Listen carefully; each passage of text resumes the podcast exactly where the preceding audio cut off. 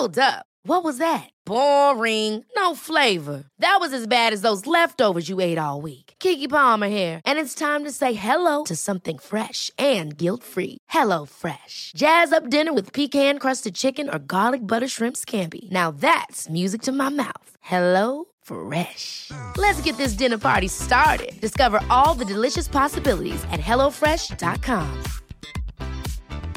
Hey, it's Ryan Reynolds, and I'm here with Keith, co star of my upcoming film, If, only in theaters, May 17th. Do you want to tell people the big news?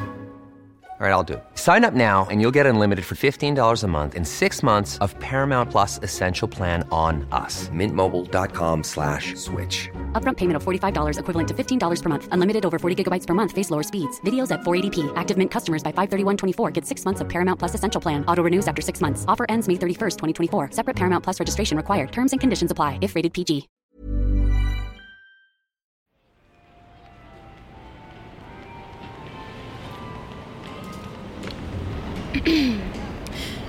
From the Third Coast International Audio Festival and Chicago Public Radio, I'm Delaney Hall, filling in for Gwen Macsai, and this is Resound.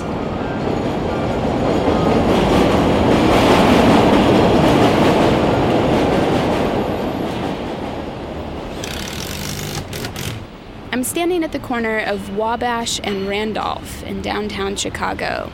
It's morning time, people are on their way to work, and as you can hear, it's very, very loud. Cars are driving by, and a man is shouting on the corner. A jackhammer is tearing up concrete across the street, and another train just went by overhead. This is the din of so many people living and interacting in such a small space. And on the one hand, it's sonically exciting. But on the other, it's just noisy and exhausting. I'm gonna go try and find a quieter place.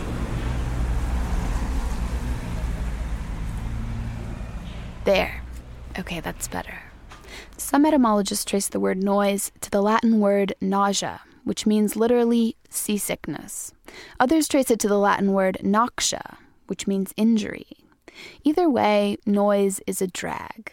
So today on Resound, we step back from the cacophony of everyday life and play stories about whispering, silence, and quiet. We'll start with a very quiet piece indeed, called Whisper Essay by Laura Mayer.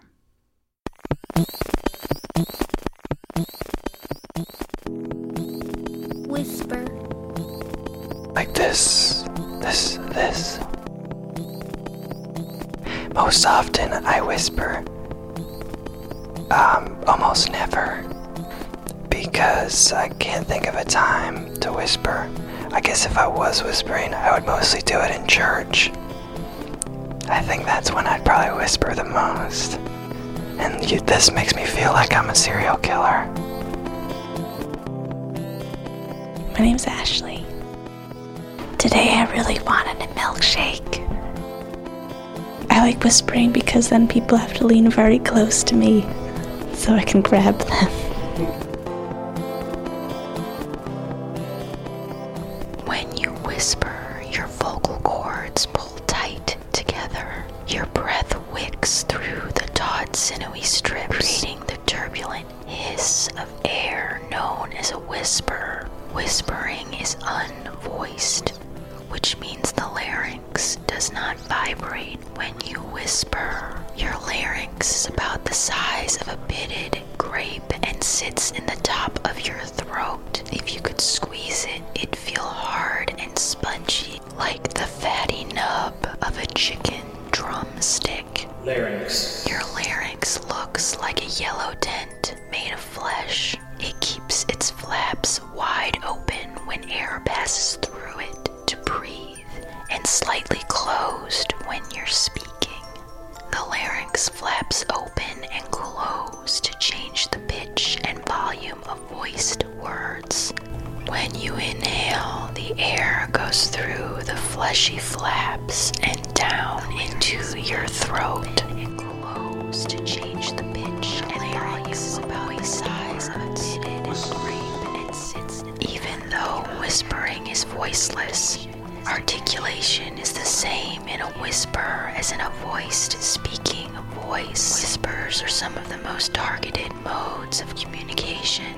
You whisper to a friend so your enemies won't hear. You whisper in a library so the librarians won't hear. You whisper to another person in bed so only they can hear. But whenever you whisper, your voice is silent. The object of your communication has to catch your whisper when you can't throw your voice.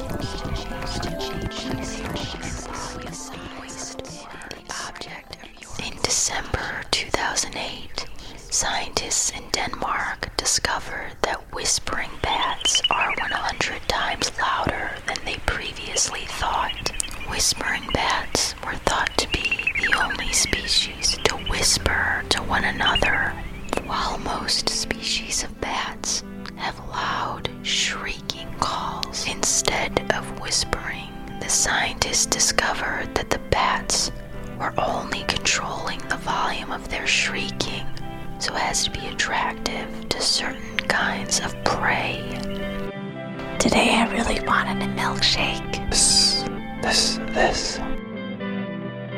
Selective mutism is an anxiety disorder in which children who are physically able to speak voiced voice only speak selectively in private, usually to parents and to caretakers. Many children with selective mutism talk only in whispers.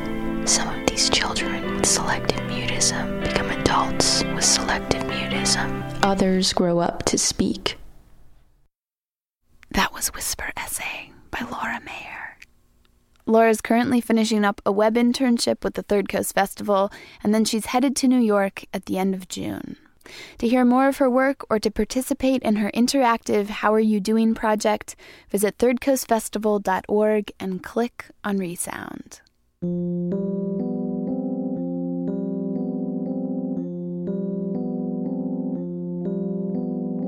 I'm doing great.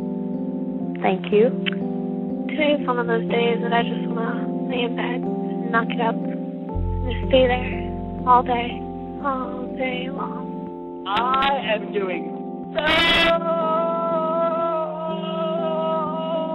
good. Oh, yeah. You're listening to Resound from the Third Coast International Audio Festival and Chicago Public Radio.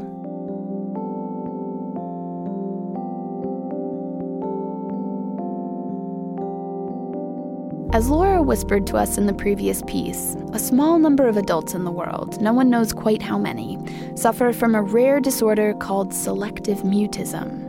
They're unable to speak with anyone outside their immediate family, and they communicate by writing notes, using a keyboard, or, in this age of omnipresent social networking, uploading testimonial videos to YouTube. Well, I wanted to talk about talking. I don't know if that's much of a subject, but it's something that's difficult for me to do at times. In our next piece, Elle, a young woman with selective mutism, shares stories about her attempts to interact with the wider world. Her written diary is given a voice by actor Pia Miranda. Here's Elle's story by Natalie Kestecher.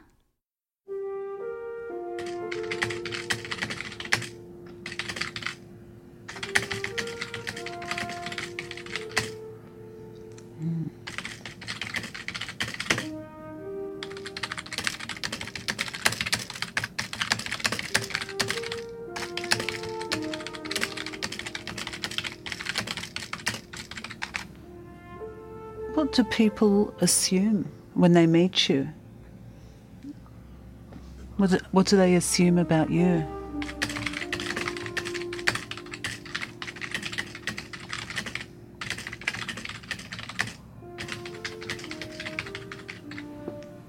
Probably, yeah.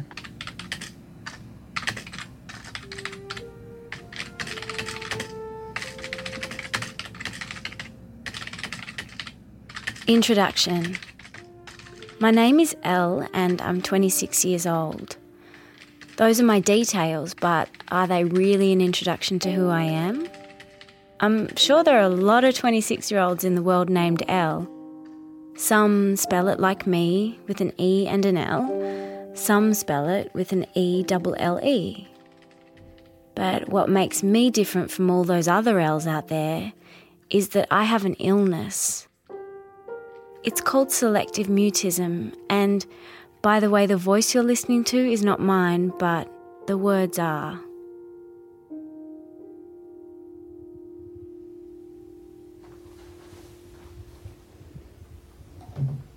One, two, three, one, two, three.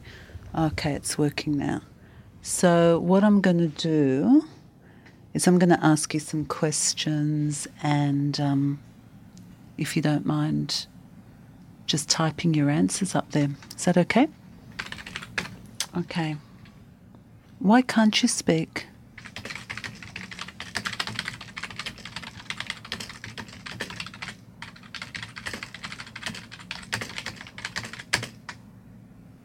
So you don't know what caused your condition?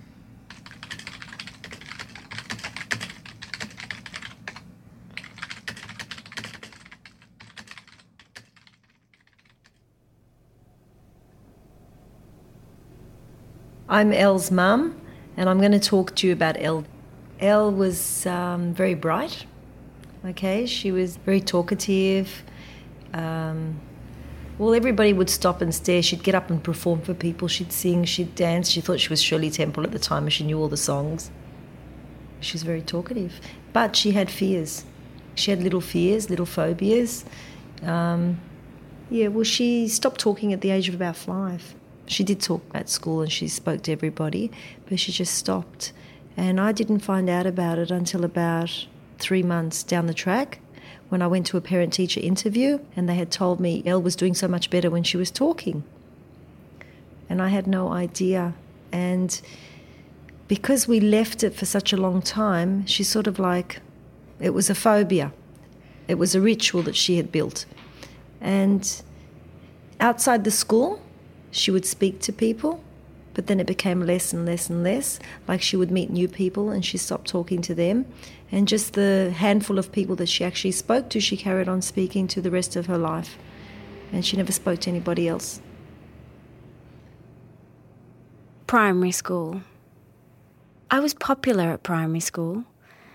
The girl who didn't speak but would colour people's nails with highlighters. The girl who didn't speak but would share her Lamington with her friends. The girl who didn't speak but would have the coolest birthday parties ever. You know, kids never judge you when they're young. So what if you're different? That just makes you more exciting in their eyes. I had friends, went to parties, and felt like a real child. However, there comes a point in every child's life when they start to grow up, and there are some downsides to that. The innocent child eyes are gone, and the judging starts, which means that in the end of year six, I lost my best friend. I remember her saying, You still don't talk to me. I don't think we should see each other much. A right old stab in the heart, if you ask me. She had a couple of friends, not many. And as she got older, I think she had to buy her friends by, you know, bringing them rubbers and pencils and silly things like that. Um, a lot of the kids used her. A lot of the kids abused her, which was, you know, very sad. But there was nothing I could do. Of course, the kids that had problems themselves picked on her because she was there. She didn't talk. She didn't speak. You know, so she got abused physically and verbally by other children as well. So, why do I still have the condition today? And why did I stop talking 21 years ago? I don't know, but there is an explanation as to why some people get this illness. This is what Dr. Elizabeth Woodcock says. She's a psychologist who runs a clinic in Sydney for children with selective mutism. Hi, Ella, how are you? I'm Elizabeth. Good to see you. I've actually been looking forward to it.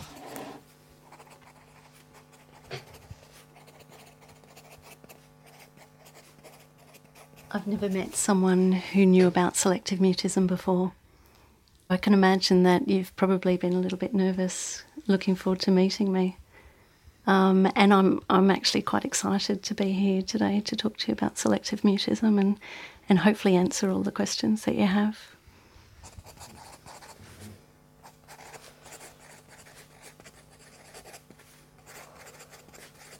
When I was young, no clinics knew about selective mutism. I can imagine that um, it was quite difficult for you growing up with no one really being able to recognise the selective mutism. And I think even nowadays, a lot of times children are misdiagnosed or the selective mutism isn't picked up. So I think we're still getting to where we need to be in terms of identifying selective mutism.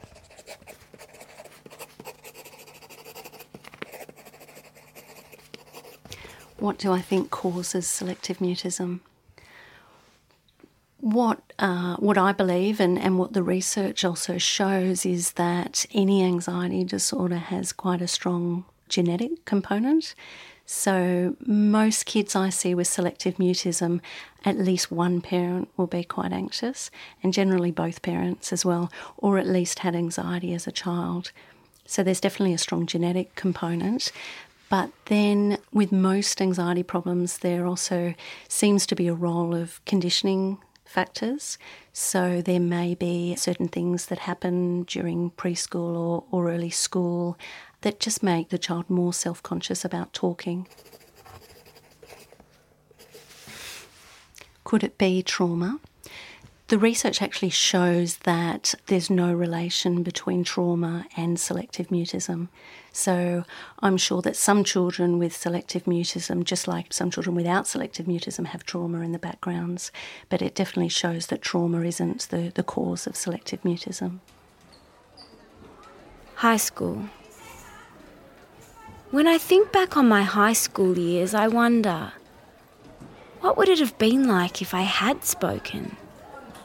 Is it really like it is in those trashy television programs or teen movies? Or are they all fiction? Of course, I did look around me at what the other students were doing, but being an outsider, I guess I saw as much as anyone could see when looking through a window that's covered in fog. There are many things that I do remember, like being locked in the principal's office on my first day of high school. She said, Okay, you stay in my office until you talk. She must have thought I was being disobedient or rude, so the whole day I just sat there silently until finally she let me go. And there was that science teacher, whose name I'd better not write. Every science lesson, I'd stand outside the room for a moment before walking in, the word science that was written in thick black letters on the pale green door blinded my eyes because I stared at it too much.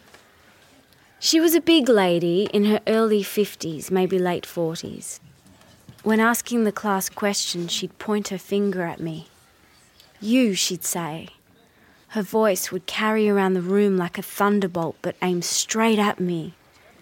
She knew I couldn't speak, but she'd go out of her way to ask me questions make me feel low. She'd always address me as you and point, while she would address everyone else in the class by their names. It was as if saying my name was as bad as saying the F word.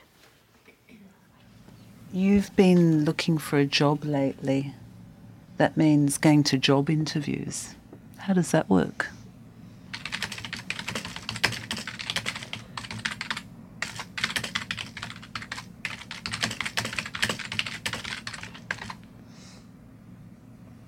But you have to write notes when they ask you questions. It sounds really hard. Looking for work.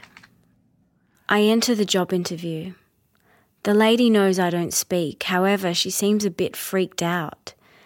It's like she has no idea what she should say. Then she finally asks me to sit down. I do just that. She asks me questions, just like she'd ask somebody who spoke, then tells me to write down my answer. Well, duh, what else would I do? Speak? I wish. After the interview, she says I've done well, says she will email me, says maybe I've got the job. Weeks go by and there is no email. I email her and ask her about the job. Then finally, a week, maybe more after, I get a reply. Sorry, the position has been filled. There's no explanation, just sincerely and her name and the name of the company who've shut the door in my face and their phone number, which is no use for me because I have no voice.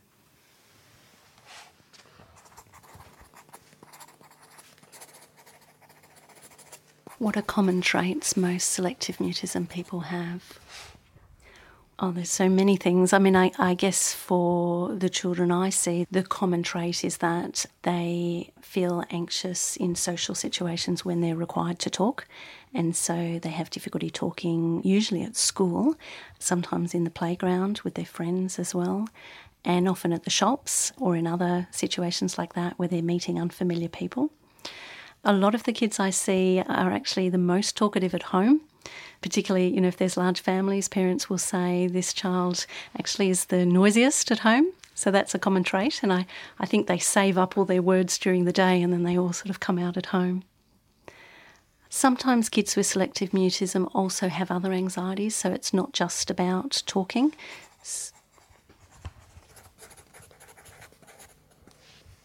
And you're asking like phobias? Uh, yes, it can be like phobias, not always. Sometimes there's anxiety about performing in other ways in social situations, like eating in front of other people or going to the toilet. When I try to speak, I freak out. It's almost like I'm waiting to have my teeth pulled out at the dentist, locked in a small room with no windows or doors stuck in a lift. I start to sweat.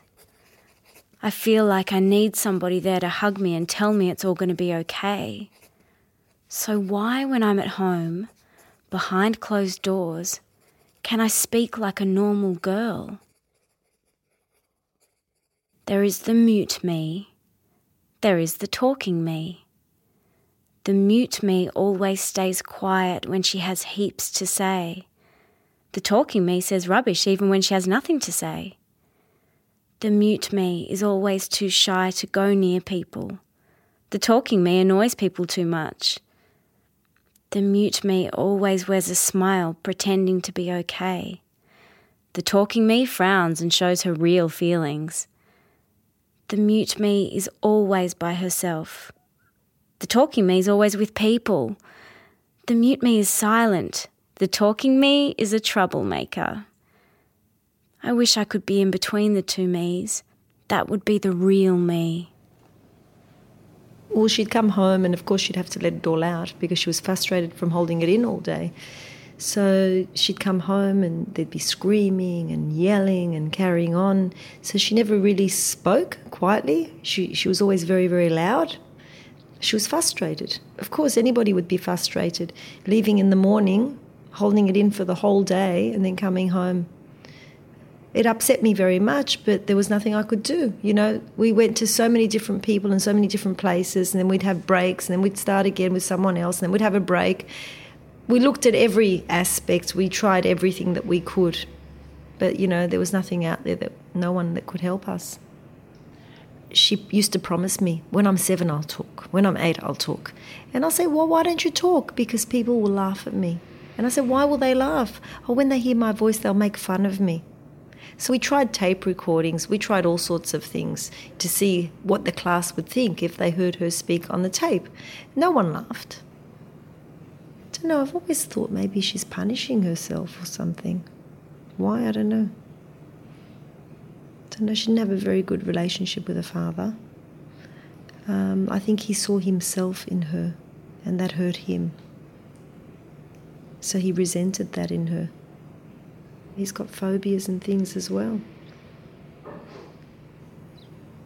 No, uh, we had a terrible, they grew up in a terrible environment. It was always yelling, screaming, fighting. I think when she was about 12 and her sister was about nine, they begged me to leave him. You know, little children begging me to leave him. Stupid me had two more kids, thinking it would get better, but you know, it got worse. He always, well, it doesn't matter, we shouldn't really talk about this, shall we? It's up to you. Yeah, mm, I don't know. I mean, I guess See, that could be a big part of it. I don't know. I don't know. I don't know. I really don't know. Who names illnesses? That's the question I keep asking myself over and over again whenever I hear the term selective mutism. A cold is called a cold because you catch it sometimes when you're out late in the cold. Hay fever is called hay fever because some people with it are allergic to hay and grass as well as dust. Why, though, is my condition called selective mutism? To select something, you must choose it, and I do not choose not to speak. There was one teacher, I remember year 10, and in year 10, you know, like they give you passes, credits, fails. She failed Elle right out, and I said, Why did you fail her? There was other children that had worse results. She goes, Because she doesn't speak. She was actually quite nasty, a really nasty person because she thought Elle did it on purpose. She said to her, Look, God gave you a voice. I've heard you yell and scream in the street to your mum, so obviously you know how to speak. And I think the whole year she was just nasty to Elle. She thought maybe that would make her speak. Shock yeah. her into it. or Shock her into it, yeah. And it didn't work. It didn't work, no. Unpaid trials, internships, work experience, you know? Waiting to see if you've got the job. Work for a week and we'll let you know by the end of the week if it's yours. Do this for us, and if it's good enough, we'll hire you. Let us use your work without paying you a bloody cent. We can't hire you. No, we can't because the boss won't allow it. Why not? Because you do not talk. Hmm. Do I need to talk to the computer when I'm writing a magazine article? Oh, computer, you beautiful thing. Work faster. Stop being so slow. Maybe I need to sing to the paint to make pink out of red and white. And if I don't make sound, I won't get the colours I'm after. La la la la la. Do I need to yell to the dishes when I'm cooking in the kitchen? Bloody hell, you're dirty. What's the answer? Should I really not get a job because I don't speak? I could apply for a disability pension, but I won't. Why? Because I love working and I want to find a job. The preferred treatment nowadays is called cognitive behavioural therapy, and that has two main parts. So, the cognitive part refers to thinking, and that looks at the role of our thoughts in anxiety. And in any situation, if we're thinking about it in an anxious way, so if we're worried about what someone will say or how they'll react when we talk to them, or what someone will think about what we've said, or how our voice sounds, or if we say the right or the wrong thing, then we're going to be a lot more anxious about talking. So the cognitive part looks at helping us to notice those unhelpful ways that we're thinking and learn strategies to actually change them to more helpful patterns of thinking. The behavioural part is is usually the um, the more dominant part of the therapy that we use for children, and that involves helping them to face their fear, helping them to face their fear, but that's done in a very graded way. So, if I asked you to talk right now, then that would be like asking someone with a phobia of heights to bungee jump off a tower. But if we break down that fear into very tiny steps that might be or will be anxiety provoking but would still be achievable. So, for example, with children, we could get them to practice non-verbal communication. So, it could be handing money to a shopkeeper, or it could be uh, nodding in response to a teacher's question, or even standing in front of the class and presenting the news non verbally by holding up things. If we get them to practice that small step, then over time the anxiety will reduce and they'll be very comfortable doing that. And then they'll be more prepared to take that next small step. I wake up in the morning with aches in my tummy. Why? I'm nervous. I have a job interview. The interview is at a childcare centre on the North Shore. I sit in the waiting area with another girl as a boy leaves the centre with papers. I'm called in next. The other girl remains sitting there playing with a thread on the sleeve of her jumper. Inside the room are two blonde women. One tall woman who's the mother of one of the children who goes to the kindergarten, and the shorter of the two is the director. When they smile at me, the room goes from tense to more friendly. They ask me questions and I answer them. Why do I want to be a cook and a childcare worker? Do I think kids will listen to me even though I do not speak? Planning for your next trip? Elevate your travel style with Quince. Quince has all the jet setting essentials you'll want for your next getaway, like European linen, premium luggage options, buttery soft Italian leather bags, and so much more. And it's all priced at 50 to 80% less than similar brands. Plus, Quince only works with factories that use safe and ethical manufacturing practices. Pack your bags with high-quality essentials you'll be wearing for vacations to come with Quince. Go to quince.com slash trip for free shipping and 365-day returns.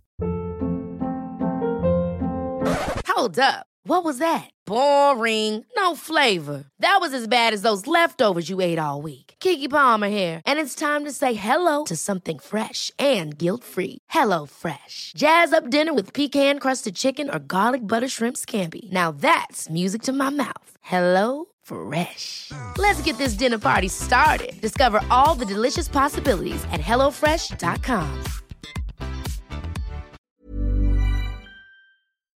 What do I know about keeping a kitchen clean, germ control, etc.? The interview is pleasant, but I walk out of there looking to the ground. I've learnt not to expect much from life. I see the other girl who's waiting walk in after me as I leave. To my surprise, when I get home, I find an email in my inbox from the kindergarten. I open it even before I have time to think of what it could say and read it. They liked me. They'd like me to come in for a trial. I read the words over and over again just to make sure they're real. A few psychologists have told me that they've never heard of adults having selective mutism. Have you ever heard of other adults having it?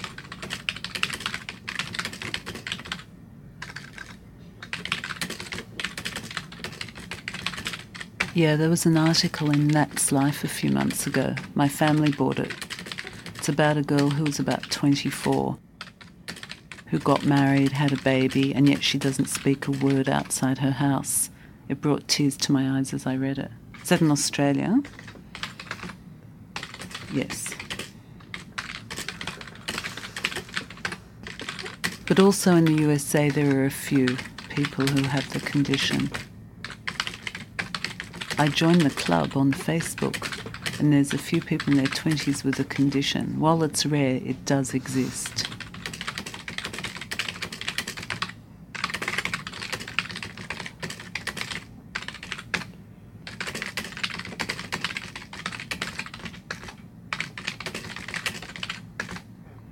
There's one guy, and he posts himself talking on YouTube. And he said, Why is it so easy for me to talk to my camera, but why can't I talk to anybody else? Stuff like that. Have you managed to get any insights into the condition through your communication with these people?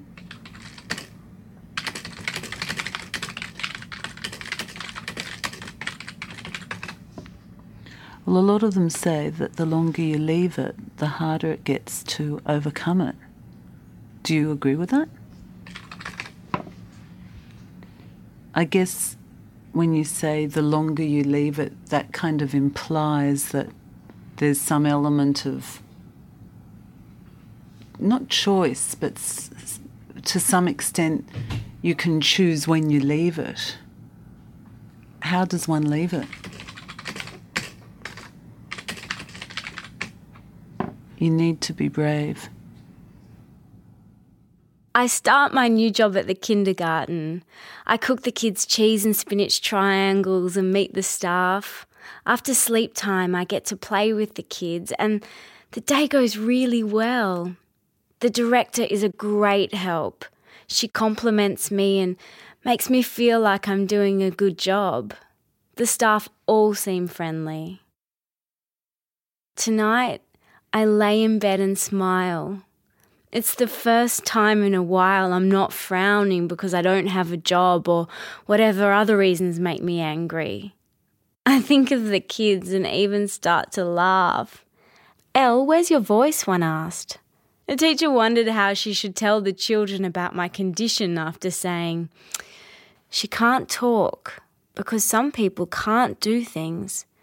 Some can't talk, some can't see, some can't hear or even walk. The kids still wanted more answers. Why not? Why can't she talk? I decided to tell the teacher what to say that the evil sea witch Ursula took away my voice. it was what the kids wanted to hear. So, Elle was a mermaid? Where's your prince? Even as kids, they must have known it was just a fairy tale, but it was a way to make me relate to somebody else, to the little mermaid. Could I ask you a question? You want to ask me a question? Okay, sure.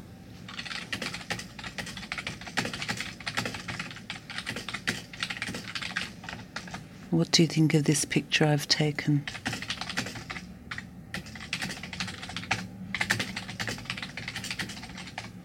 I take pictures of models. I also paint a lot.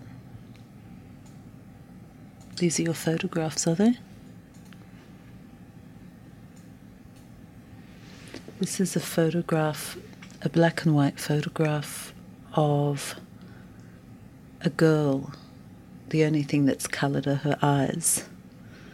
And she has kind of like a big, not band aid, sort of like a big white plaster over her mouth and written on the bottom right hand corner of the plaster is the word mute. And she looks kind of terrified. Now I like the photo. Why did you only colour her eyes?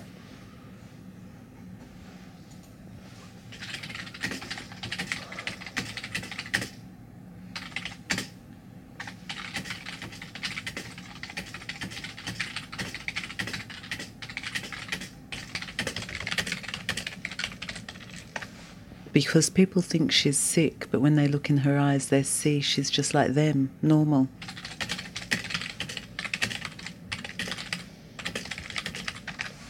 I picked a model who had big brown eyes like me. Yeah, I like it.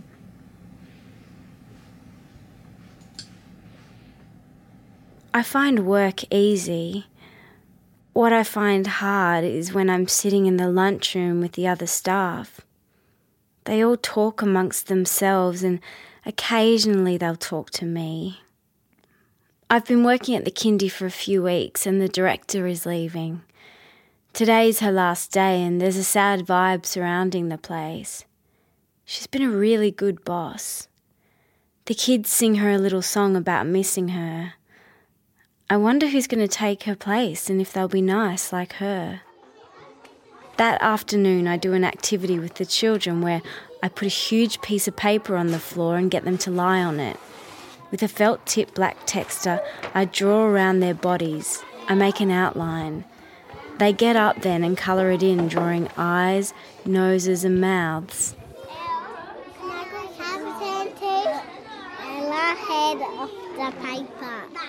Ella, one of the oldest girls, always amazes me with her talent. I stay back that afternoon and wait for her mother to pick her up. I write a note about her daughter's talent and offer her free art lessons. She says she'll think about it and get back to me after she discusses it with her husband.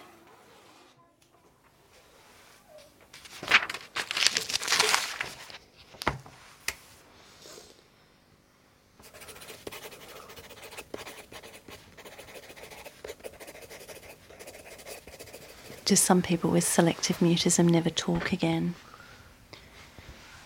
Uh, again, I guess that comes back to the question of whether adults have selective mutism. And generally, almost every case, except for a couple and, and yourself, do eventually start talking. And that doesn't mean that it's easy talking. So, people with social phobia will generally avoid social situations because they feel so anxious and uncomfortable in them. And they'll tend to stay around people who are really familiar, like their family and, and their partner, and obviously their children. So, they are able to talk, but will try and avoid it as much as possible.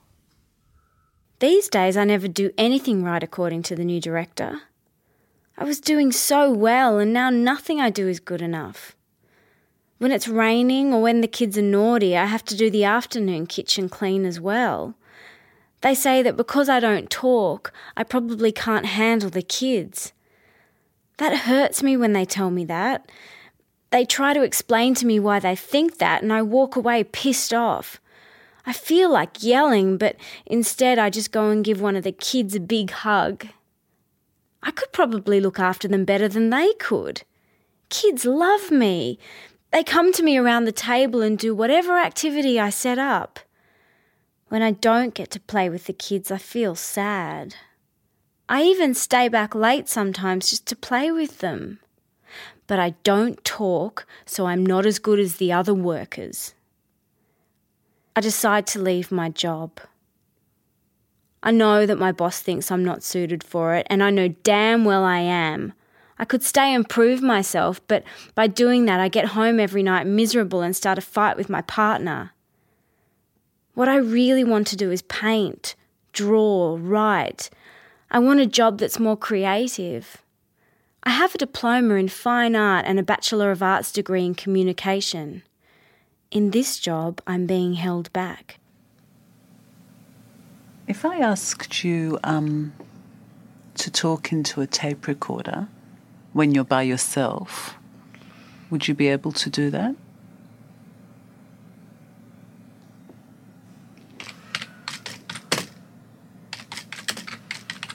Maybe, I'm not sure.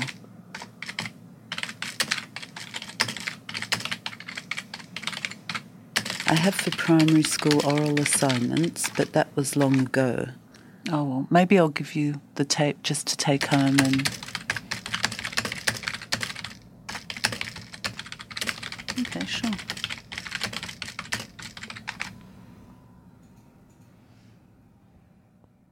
Last week, I saw an ad on Seek.com, so I SMSed the workplace. They're looking for an artist to design stuff for t shirts. I have an interview, so I get ready and go. I'm sure in the SMS I wrote that I don't speak, but when I get there, they don't know. I don't have expectations. Actually, I do. For rejection.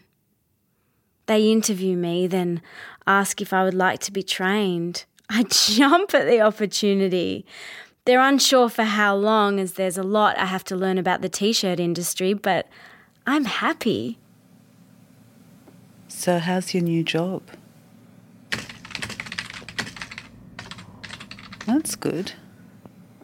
How do you communicate with your workmates?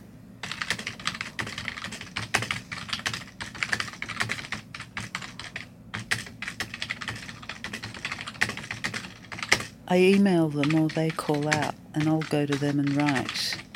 The communication's flowing nicely. Except I can't answer the phone, obviously. I usually stay on the computer during lunch, but I do talk to the two younger workmates who are guys about art and stuff. They're very friendly, and we don't just talk about work. It's fun having a computer, Photoshop, Illustrator, and doing art. I finally feel like I belong at my work. They don't treat me like I'm less than them, and they've put my t shirt designs on t shirts, and my t shirts are going to be sold to the public. I feel great, but I also feel scared. Are they good enough? They have to be if they're using them, I tell myself. I sit at work and I think of my past, present, and the future. I wonder how much better life will be when I start to speak, when I find my voice.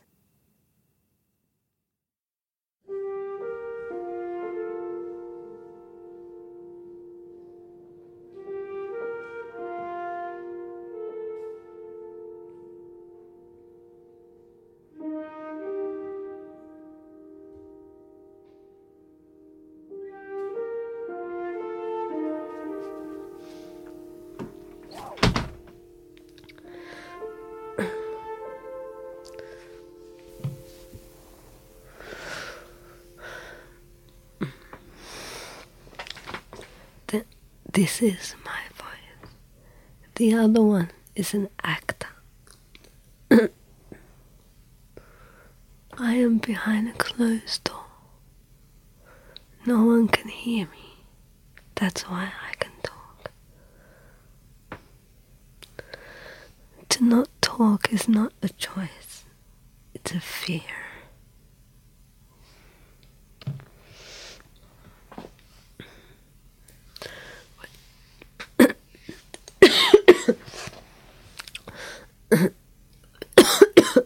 when, when I was younger, this is how I used to do assignments at school. I used to record it at home and play the tape in class. I wish I could talk like everybody else. I, I really do.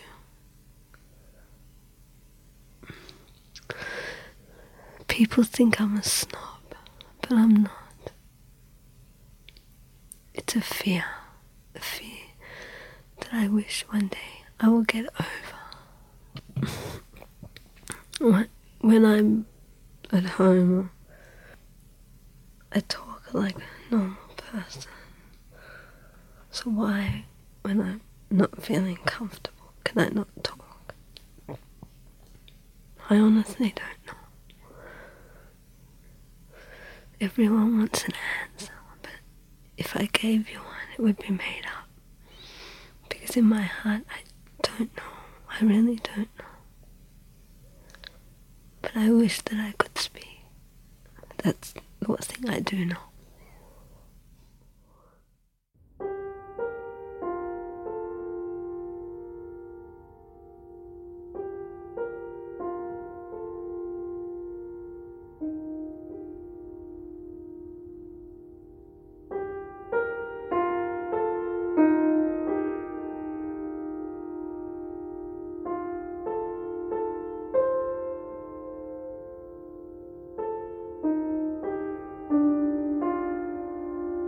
That was Elle's Story by Natalie Kestecher.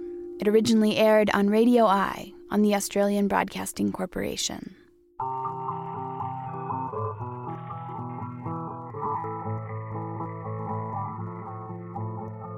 You're listening to Resound from the Third Coast International Audio Festival and Chicago Public Radio. I'm Delaney Hall, filling in for Gwen Macsai. Today, we're listening to stories that explore silence and quiet. What do you think of Elle's story? Let us know. Send all comments and questions to resound at thirdcoastfestival.org.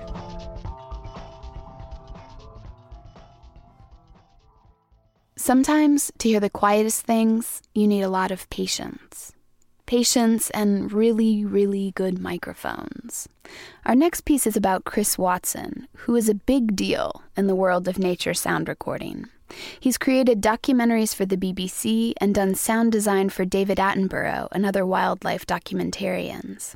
He's created sound installations all around the world and collaborated with musicians inspired by his work. He specializes in capturing the sounds and music of nature, from the thunderous groan of icebergs to the delicate, almost imperceptible without a microphone, sound of a rare bird's mating dance.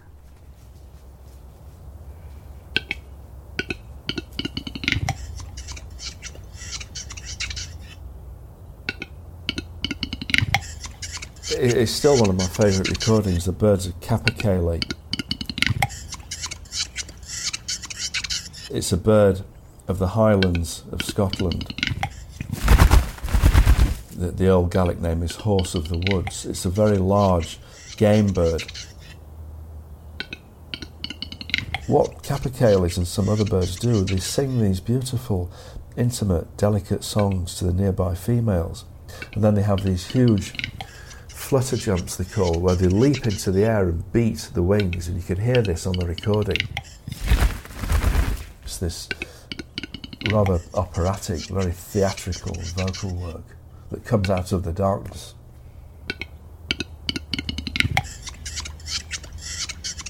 The sounds that they make even though you can hear some of them through the forest, the low frequency sounds of the wing beats, the very tiny communicative sounds, the, the vocalizations, the clicks and pops, some people say it sounds like champagne corks popping, are actually very quiet. And just a few yards away, you wouldn't hear this sound. So, in order to record it, I had to put microphones very close to this communal area out in the forest.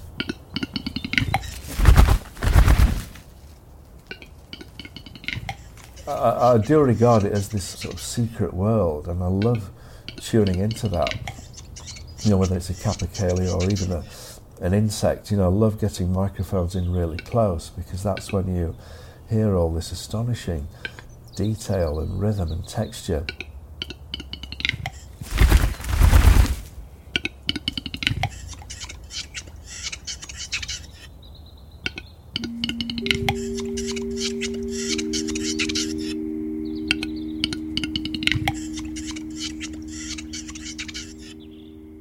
Remember, well, my parents actually bought me this inspired gift. It was either for Christmas or my birthday, but I was about 11 years old, and they bought me a, a national Japanese reel to reel tape recorder, but it was a tiny battery operated portable one.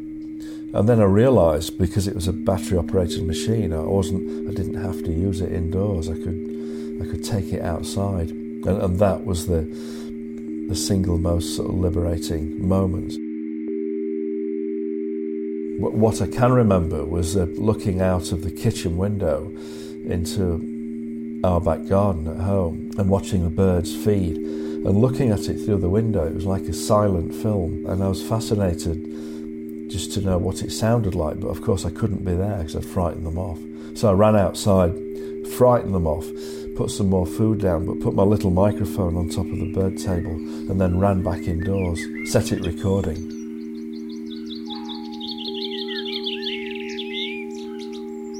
And then running out, uh, bringing the recorder back inside, and then playing this tape back and just being introduced into this secret world, this, this audio environment where I would never get the opportunity of listening to things in reality. So the effect of it has stayed with me, you know, up until today.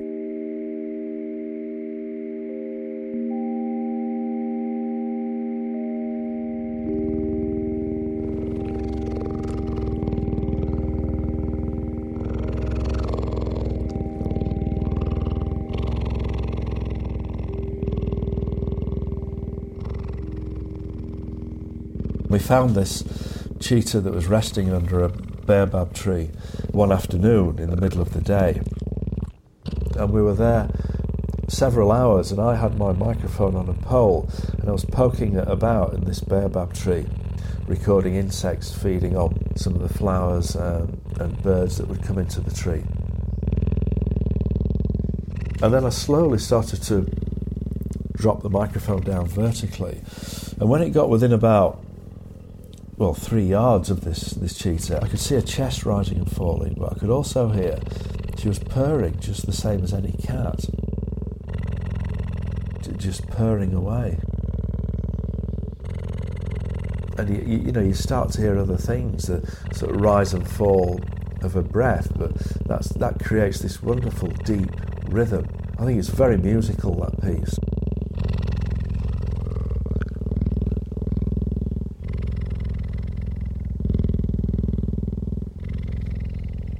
I don't know if there's a divide between field recordings and music. For me, there isn't. You know, it's, it's sound, and I love listening to it.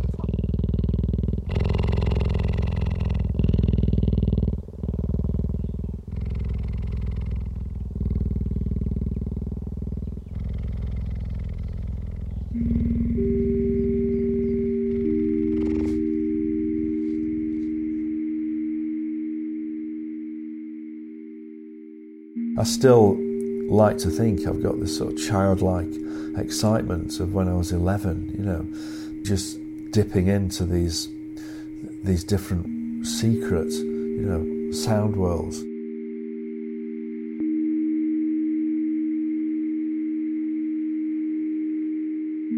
Being able to go somewhere just stop, stand there in the very first instance, open my ears and really listen to a place when you start to hear detail in the background and you start to hear the ebb and flow of sounds. Most of our lives, you know, we're so surrounded by noise pollution, whether it's our bank playing music to us down on mobile phones, or you're walking into a shop and there's music, or a cafe or there's restaurant, there's so much inappropriate sound in that sense that we spend most of our lives with our ears closed simply to get through the day to day process of communicating. So we hear everything, but we rarely take the opportunity to listen.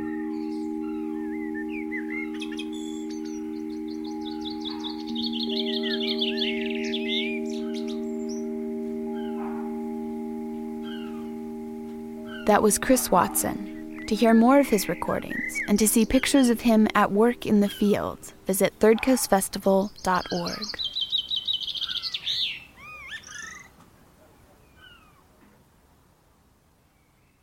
So, while we're definitely not on par with Chris Watson, the Third Coast Festival staff does a lot of traveling and taping too.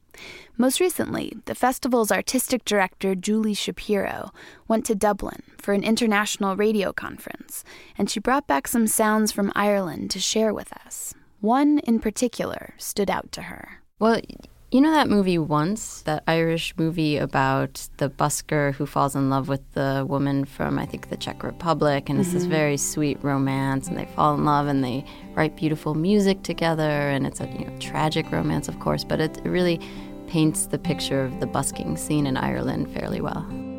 I don't know you, but I want you all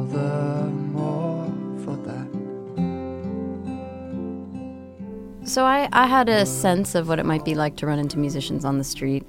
But what I didn't expect was to turn the corner down an alley on a very not well traveled pedestrian route and run into this man named Georgie who was sitting on a stool strumming a guitar. Um, Georgie was wearing kind of a leprechaun hat with a lot of things glued to it, and he had a fake beard on. But he was sitting there just strumming away to a cassette of Eastern European folk music, and I was mesmerized. It was the most beautiful thing I had heard the whole trip.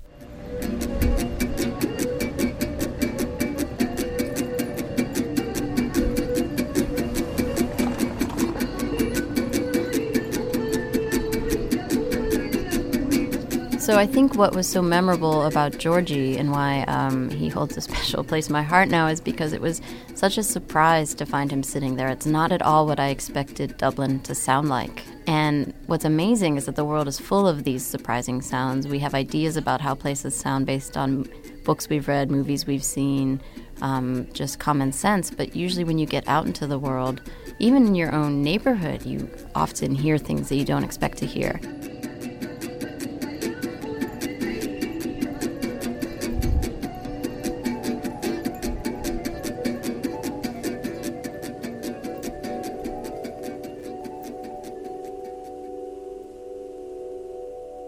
That was Julie Shapiro, the artistic director of the Third Coast Festival.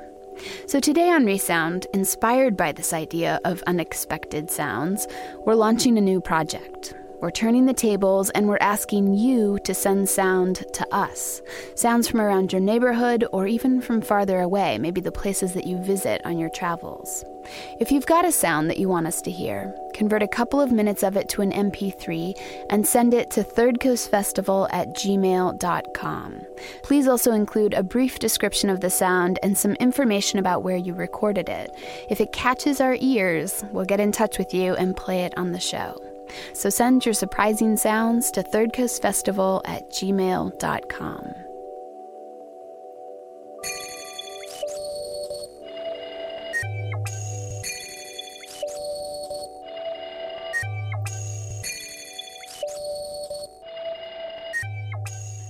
Resound is a production of the Third Coast International Audio Festival, an independent media arts organization in Chicago. I'm Delaney Hall, filling in for Gwen Macsai. Resound is curated by Johanna Zorn and Julie Shapiro. Our fearless Third Coast interns are Annie Geimer and Jacob Anderson. You can hear today's program at thirdcoastfestival.org, where you can also hear hundreds of outstanding documentaries from around the world and subscribe to our podcast. The Third Coast Festival is made possible with lead support from the Richard H. Driehaus Foundation and the John D. and Catherine T. MacArthur Foundation. Additional support is provided by the Boeing Company Charitable Trust, Chicago's Navy Pier, and American Airlines. The Third Coast Festival was founded in 2000 by WBEZ Chicago. Music for Resound is provided by Reckless Records in Chicago. If you want to contact us, we would love to hear from you. Email us at resound at thirdcoastfestival.org. Resound returns next week with more radio that you can't hear anywhere else unless you live everywhere else. Ever catch yourself eating the same flavorless dinner three days in a row? Dreaming of something better? Well, HelloFresh is your guilt free dream come true, baby. It's me, Keke Palmer.